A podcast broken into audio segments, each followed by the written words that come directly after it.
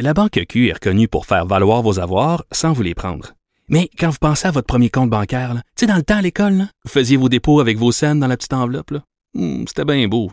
Mais avec le temps, à ce compte-là vous a coûté des milliers de dollars en frais, puis vous ne faites pas une scène d'intérêt.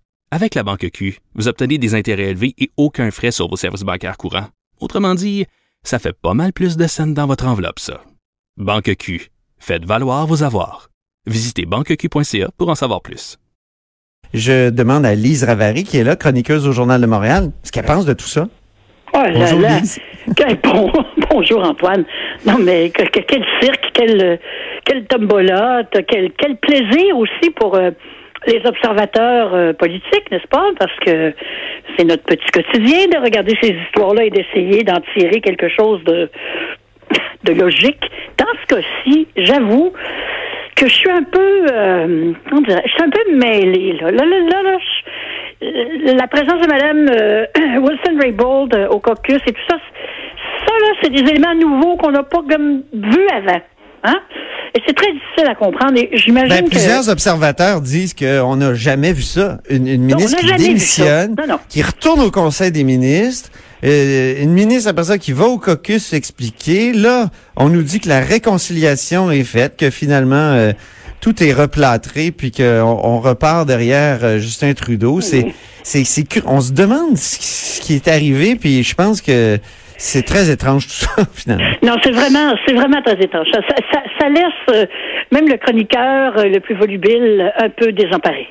Mais, mais, mais, mais, mais, mais, ce qui est intéressant, d'ailleurs, juste un, c'est une blague, je l'annonce à l'avance, avec toute cette belle réconciliation dans l'air, ben, peut-être que Justin va finir par se réconcilier avec son proche conseiller, M. Botts. Et lui aussi va Ah. revenir, tant qu'à y être. Ben oui, ben oui, Ben, vu que là, ils sont tous surtout expliqués. que- sur- surtout que, toi, moi et, et- et nos amis qui nous écoutent, là, euh, penses-tu vraiment que Gerald Butts, qui est un ami de 30 ans de Justin Trudeau, va arrêter d'y parler? Oui. non, non, c'est sûr que non. Ça, c'est pas- me fait penser c'est à Jean-Louis Dufresne. Nigel Wright avec Stephen Harper. Là, c'est une situation complètement différente. Mais ça me fait penser à moi, à Jean-Louis Dufresne. Jean-Louis Dufresne, Ah, qui était le oui, oui, oui. conseiller de Philippe Couillard, qui, à un moment donné, après la défaite de Louis Hébert, euh, a été mis à la porte, carrément. euh, mais euh, écoutez, après ça, là, on, on savait que Jean-Louis Dufresne était toujours une sorte de conseiller de l'ombre de Philippe Couillard. Il était plus le directeur de cabinet, mais il était toujours euh, dans l'entourage à quelque part, puisque, un peu comme Gérald Bott, c'était un grand ami, ami d'enfance Ben oui. de Philippe Couillard. Je pense Ben qu'on oui. peut dresser un parallèle. Je pense aussi, et euh, bon, Gerald Butts, j'en ai parlé la semaine dernière, c'était quasiment prémonitoire, sauf que j'ai manqué de courage et j'ai dit que Justin ne pourrait jamais se débarrasser de lui parce que qui actionnerait son mécanisme? Ben oui. Ben oui, mais euh, j'avoue que j'étais euh, surprise, pas tellement par sa démission, mais par la rapidité de la chose. Ça s'est fait vraiment très rapidement. euh, et je me demande, j'ai vraiment l'esprit tordu aujourd'hui, euh, pardonne-moi, si la belle réconciliation au sein du caucus aussi tiendrait peut-être au fait que M. Botts, qui a beaucoup de qualités, c'est un gars brillant, euh, etc., mais on peut pas dire qu'au sein du caucus, il remportait des concours de popularité. Ah oui. Ben c'est rare qu'un chef de cabinet comme ça Ouais, est populaire. Mais, euh, non, je conseiller euh, secrétaire principal, la chef de cabinet, c'est Katie Telford. Ça, Oui, c'est oui, t'as bien raison, oui, oui. dossier. Oui, oui. Mais, mais non, je sais que c'est rare qu'ils sont aimés, mais il était très, très, très, très, très présent. Écoute, tu sais, à Ottawa, le, le, le, le, le gag, euh, c'est qu'on l'appelait euh, euh, PMB, Prime Minister Butts Oui, c'est ça.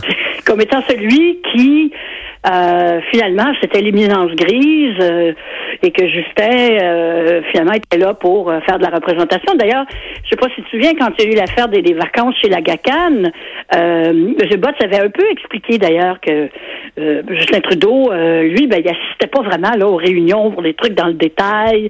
Il était là pour pour représenter le Canada, quoi.